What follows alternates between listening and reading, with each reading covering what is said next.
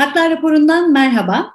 Avrupa Konseyi Bakanlar Komitesi geçen hafta Avrupa İnsan Hakları Mahkemesi'nin kararlarının uygulanıp uygulanmadığını denetlemek üzere toplandı ve komite ahim kararlarına rağmen serbest bırakılmayan HDP eski eş genel başkanı Selahattin Demirtaş ve iş insanı Osman Kavala ile ilgili aldığı kararı açıkladı. Komite Demirtaş'ın ve Kavala'nın serbest bırakılması talebini yineledi. Bugün haklar raporunda uygulanmayan ahim kararlarını konuşuyor olacağız. Anayasa Mahkemesi ve Avrupa İnsan Hakları Mahkemesi'ne bireysel başvuru hukuku üzerine uzmanlaşmış insan hakları hukukçusu ve HDP eski eş genel başkanı Selahattin Demirtaş'ın avukatı Benan Molu bugünkü konuğumuz. Benan Hanım öncelikle hoş geldiniz. Hemen sözü size bırakacağım ama Demirtaş'ın serbest bırakılmasını ve mahkumiyet kararının bozulmasını talep eden komite Türkiye'ye aslında bir eylem planı için 30 Eylül'e kadar süre tanıdı. Sanıyorum bu 30 Eylül'le alakalı olarak hem medyada hem sosyal medyada bazı yanlış anlaşılmalar olmuş. Program öncesinde sizinle konuşma şansımız oldu. İsterseniz 30 Eylül tarihi ne anlama geliyor? Bununla başlayalım. Sonrasında devam edeceğiz zaten. Merhaba, öncelikle hoş bulduk. Teşekkür ederim beni davet ettiğiniz için. E, 30 Eylül meselesinde de bu vesileyle bir açıklama e, getirmiş olalım. E, İnsan Hakları Mahkemesi kararları kesinleştikten sonra bu kararlar, bu kararların nasıl uygulandığını ya da uygulanıp uygulanmadığını denetleyin Avrupa Konseyi Bakanlar Komitesi'nin önüne taşınıyor. Ve oradaki usul gereğince e, devletler o ihlal kararlarında yerine getirilmesi gerekli kılınan genel önlemlere ilişkin 6 ay içerisinde bir eylem planı sunmak zorundalar. Burada mesela Selahattin Demirtaş'ın ve Osman Kavala'nın örneğinde bu genel önlemlerin yargı bağımsızlığı ve tarafsızlığının sağlanması e, olabileceğini söyleyebiliriz. Ya da mesela Demirtaş açısından e, anayasa değişikliğiyle kaldırılan yasama dokunulmazlığı olabilir. E, ya da Türk Ceza Kanunu'nun 214. maddesinde düzenlenen örgüt üyeliği suçu olabilir. E, bu tarz genel önlemlerin nasıl yerine getirildiğini görmek açısından bir eylem planı sunmak e, gerekiyor, sunması gerekiyor devletlerin. Bunun için de 22 Haziran'a kadar o 6 aylık e, evet. 22 Haziran'a kadar bir süre verilmişti Türkiye'ye. Selahattin Demirtaş'ın dosyasında bu eylem planının sunulması için. Çünkü Osman Kavala'nın kararı 10 Aralık 2019'dan e, verilmişti daha öncesinde kesinleşti ve orada devlet bir eylem planı sunmuştu. Biz de Osman Kavala'daki eylem planına benzer bir eylem planı sunulmasını bekliyorduk. Fakat 22 Haziran'da bize böyle bir karar tebliğ edilmedi. Biz de devlet ekstra istedi e, diye düşünmüştük. Fakat bu e, Haziran ayı, özür dilerim, Eylül oturumundaki kararda gördük ki devlet ekstra dahi istememiş e, ve bir eylem planı sunmamış. E, 6 aylık süre içerisinde hatta işte 3 ay daha ekleyince 9 aylık süre içerisinde Demirtaş dosyasına sunulmuş bir eylem planı yoktu. Bakanlar Komitesi de bu yüzden çok hızlı bir şekilde 30 Eylül'e kadar bu eylem planının sunulmasını istedi. Yani 30 Eylül bir e, son gün değil, genel olarak her iki kişinin de hem Demirtaş'ın hem Kavala'nın serbest bırakılması e, için ya da kararın uygulanmaması sayılabilmesi için. Çünkü karara göre e, zaten yani büyük daire kararının kesinleştiği Aralık 2020'den ve Osman Kavala için de e, Mart 2020'den itibaren zaten bu kararların yerine getirilmesi gerekiyor. Yani o karardan itibaren zaten tahliye olmaları gerekiyordu. 30 Eylül onun, ona bunu sağlayabilecek bir süre değil. Bunu düzeltmiş olalım. Peki harika. Ee, şimdi Benen Hanım öyleyse biz e, bu kararları hatırlayarak bir başlayalım mı? Ahim kararları neydi? Türkiye ne yapacak? Türkiye Ahim'in Kavala ve Demirtaş kararlarını uygulayacak mı? Ee, kararlar şöyleydi. Ee, önce aslında Demirtaş için bir başvuru yapılmıştı.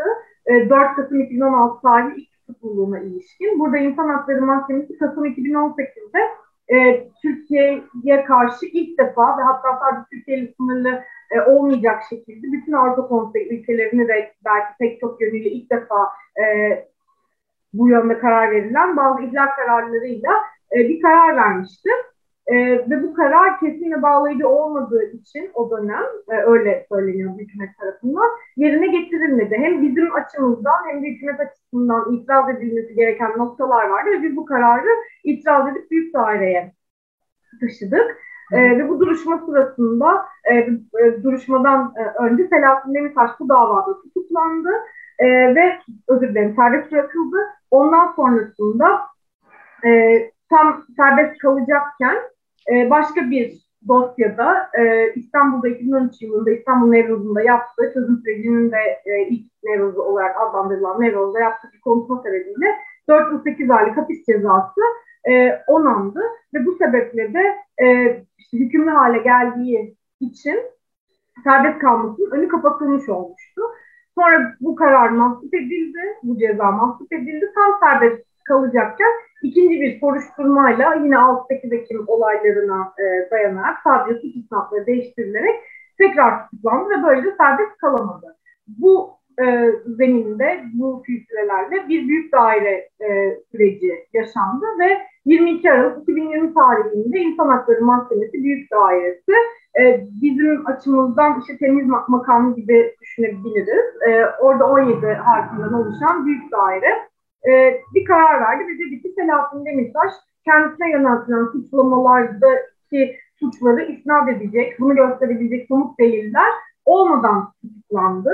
Ve ayrıca orada ilk defa şöyle bir değerlendirme yaptı İnsan Hakları Mahkemesi. Dedi ki Türkiye tarihinde eşi benzeri görülmemiş bir usulle ve anayasa değişikliği usulü kötüye kullanılarak bir değişiklik yapıldı ve e, ağırlıklı olarak HDP milletvekillerinin yasama dokunulmazlığının kaldırılması e, amaçlandı ki hapis e, tutuklanmalarının ve hapis cezası alabilmelerinin önü açılabilsin.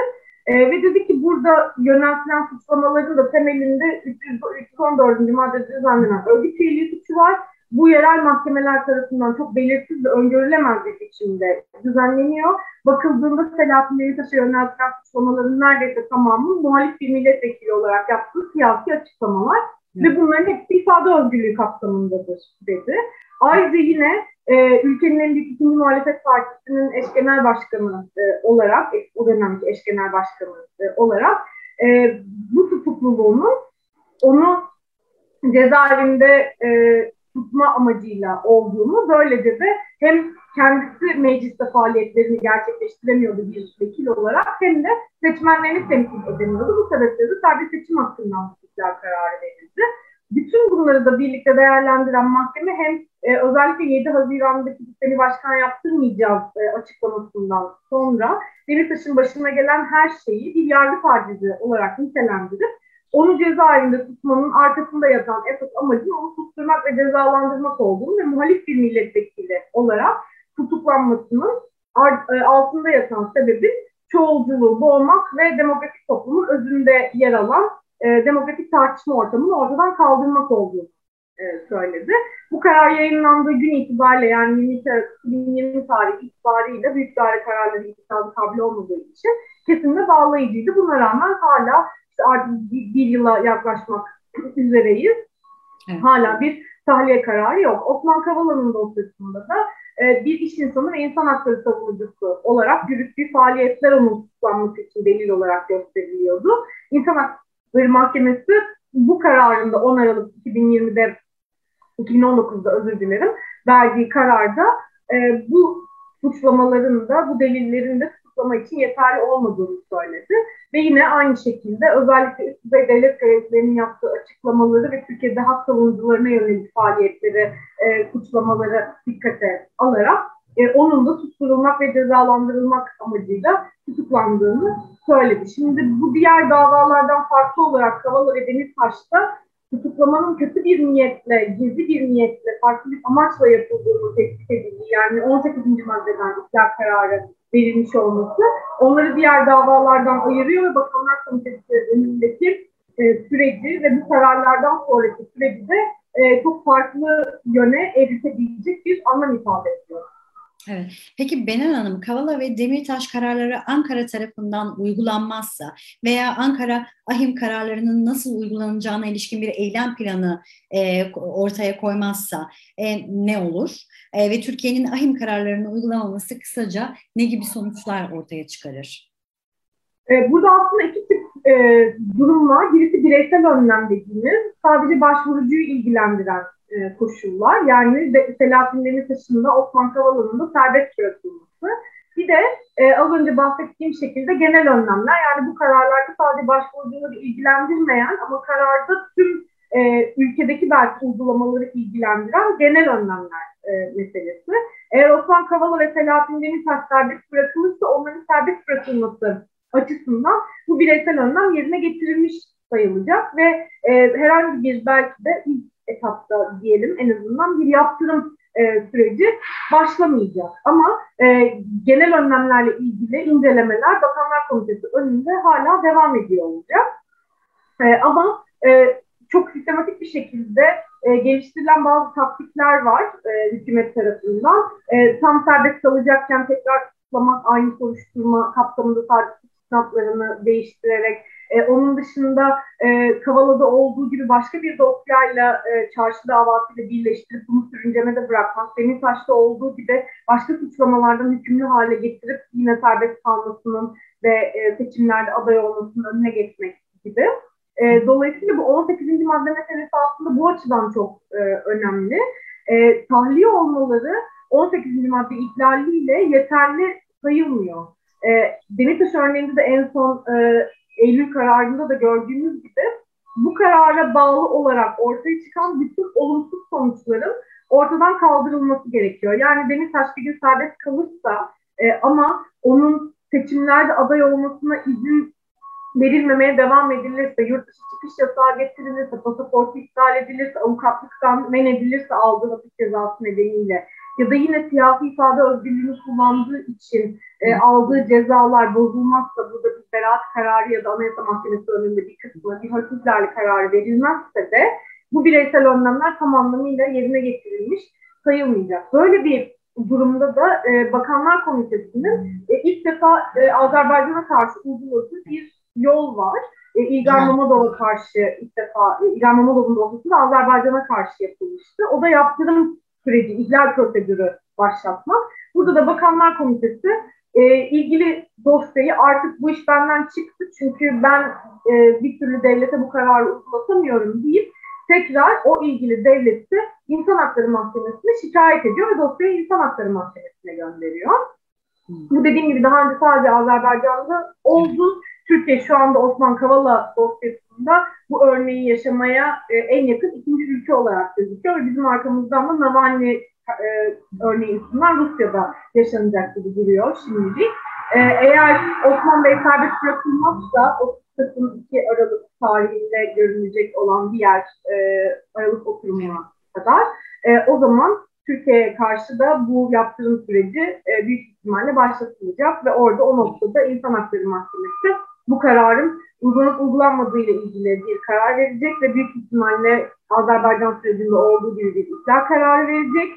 E, ondan sonrasında yeniden Bakanlar Komitesi devreye girecek ve orada e, Türkiye'nin çeşitli oylamalara katılmasının engellenmesinden tutun Avrupa Konseyi üyeliğinin askıya alınması ve konsey üyeliğinden çıkartılmasına kadar e, gidebilecek bir dizi yaptırım e, söz konusu oluyor. Azerbaycan örneğinde elinde sonunda İbrahim bu yoldan sonra serbest bırakılmak zorunda e, kalındı. Dolayısıyla böyle bir yaptırım uygulanmadı. Ama Türkiye örneğinde bu yola başvurulması halinde serbest kalacaklar mı? E, onu görmek gerekiyor benzer bir yorum yapabilmek için. Peki tam tersi senaryoyu düşünecek olursak, yani Türkiye ahim kararlarını uygulama kararı aldı diyelim. Peki bundan sonra yani o karardan sonraki süreç nasıl ilerler? Ee, bu kadar yoğun e, ilerler yine dediğim gibi benzer şekilde bireysel önlemler ve genel önlemler bakımlı incelemeler devam ediyor. Ama şu anda hem Kavala hem Demirtaş tutuklu olmaları sebebiyle komitenin ve insan hakları mahkemesinin önünde çok e, öncelikli bir e, pozisyondalar. E, o yüzden hani sürekli üç ayda bir e, yılda dört kere yapılıyor Bakanlar Komitesi toplantısı. Her üç ayda bir, bir toplantı yapılıyor. Ve her toplantıda gündeme getiriliyorlar. Hatta Kavala'nın dosyası her hafta e, gündeme alınıyor Bakanlar Komitesi'nde. E, eğer tahliye olurlarsa bu incelemelerin sıklığı birazcık e, uzayabilir. Hani üç aydan altı aya düşebilir. Ya da hani daha e, daha rahat bir izleme süreci geçer. Ama yine de bütün bu az önce söylediğim koşullar yani eski hale tam anlamıyla bir iade olmadığı sürece ve bütün bu önlemler yerine getirilmediği sürece bu dosyalar, dosyaların kapatılması mümkün değil. Zaten Türkiye'nin en büyük e, sorunlarından bir tanesi de bu kararların uygulanmaması konusunda çok ağır bir e, karnesi var. Evet, tam da bu, bunu soracaktım aslında ahim kararlarının uygulanmaması, Türkiye'nin karnesine nasıl yansıyor? Türkiye dışarıdan kararları uygulamadığı için nasıl nasıl görülüyor? Türkiye'yi nereye koyuyor? Ee, Avrupa Konseyi Bakanlar Komitesi her yıl bununla ilgili bir rapor yayınlıyor. Yanlış hatırlamıyorsam son 9-10 senedir yayınlıyor ve Türkiye burada çok istikrarlı bir performans çizerek Rusya'nın ardından e, bütün 47 konsey ülkeleri içerisinde insan hakları mahkemesi kararlarını en çok uygulamayan ikinci devlet e, konumunda. E, ve bu şeylerin istatistiklerine baktığımız zaman yani nispeten Demirtaş ve Kavala başvuruları ve kararları daha yakın tarihli 2019-2020 ama 1990'larda gerçekleşen ağırlık ihlallerinin dahi hala tam anlamıyla yerine getirilmediğini görüyoruz. O yüzden bu kararlar her ne kadar bazı noktalarda işte karmaşık ve daha ağır yapısal değişiklikler hani mevzuat değişikliği, anayasa değişikliği gibi daha e, zor e, ve belki karmaşık uzun sürebilecek e, değişiklikler gerektirse de e, kararların uygulanma süresinin de çok çok uzadığını ve hep benzer e, şikayetler gittiğini yani yaşamak, işkence yasağı, adil yargılanma hakkı, tutuklanma meselesi, ifade özgürlüğü gibi sürekli tekrar eden e, ve yine de ne olursa olsun komitenin ve mahkemenin kararlarına rağmen bu kararlara e, açık bir direnç gösteren, tam anlamıyla bu kararları yerine getirmekten kaçınan bir e, pratik görüyoruz ne yazık ki. O yüzden de işte çok uzun süredir e, ikinciliği herhangi bir devlete bırakmış değiliz liseden sonra. Benen Hanım çok çok teşekkür ediyorum yorumlarınız için. Eklemek istediğiniz bir şey var mı bu noktada? E, ben aslında sadece şunu söylemek istiyorum. E, İlgar Mamadov'un sürecinde bütün bunlar yani İnsan Hakları Mahkemesi'nin kararının çıkması ve Mamadov'un serbest bırakılması süreci yaklaşık 7 yıla varan bir e, süre aldı. E, Osman Bey'in dosyası çok hızlı ilerliyor. Eğer orada bir tahliye kararı alınırsa büyük ihtimalle aynı süreç Demirtaş üzerinden devam edecek. Bizim açımızdan da yine e, Mamadov süreciyle kıyaslandığında hızlı bir süreç. E, eninde sonunda bu insanlar e, hukuksuz yere cezaevinde kaldıkları için serbest kalacaklar. E, ama e, keşke bu daha fazla uzamasa da bir an evvel herkes özgürlüğüne e, kavuşsa. Çünkü İnsan Hakları Mahkemesi bizim elimizde o adalet tesis edebileceğimiz son e, ve tek yer aslında şu anda Türkiye'de. E, o yüzden e, bu benzer bir gerginliğin e, yaşanmasına ve İstanbul Sözleşmesi örneğinde gördüğümüz için e, belki sözleşmeden çıkma e, tartışmalarını bile beraberinde getirebilecek korkutucu bir e, süreci beraberinde getiriyor. E, ama umudumuz devam ediyor. Eninde sonunda her de hatta bütün bu e, hukuksuz yargıların herkesin serbest kalacağı e, umudumuz var. Teşekkür ederim. Benan Hanım ben çok teşekkür ediyorum vaktiniz için. Bu bölümde Haklar raporunda uygulanmayan Avrupa İnsan Hakları Mahkemesi kararlarını avukat Benan Molu ile konuştuk. Görüşmek dileğiyle.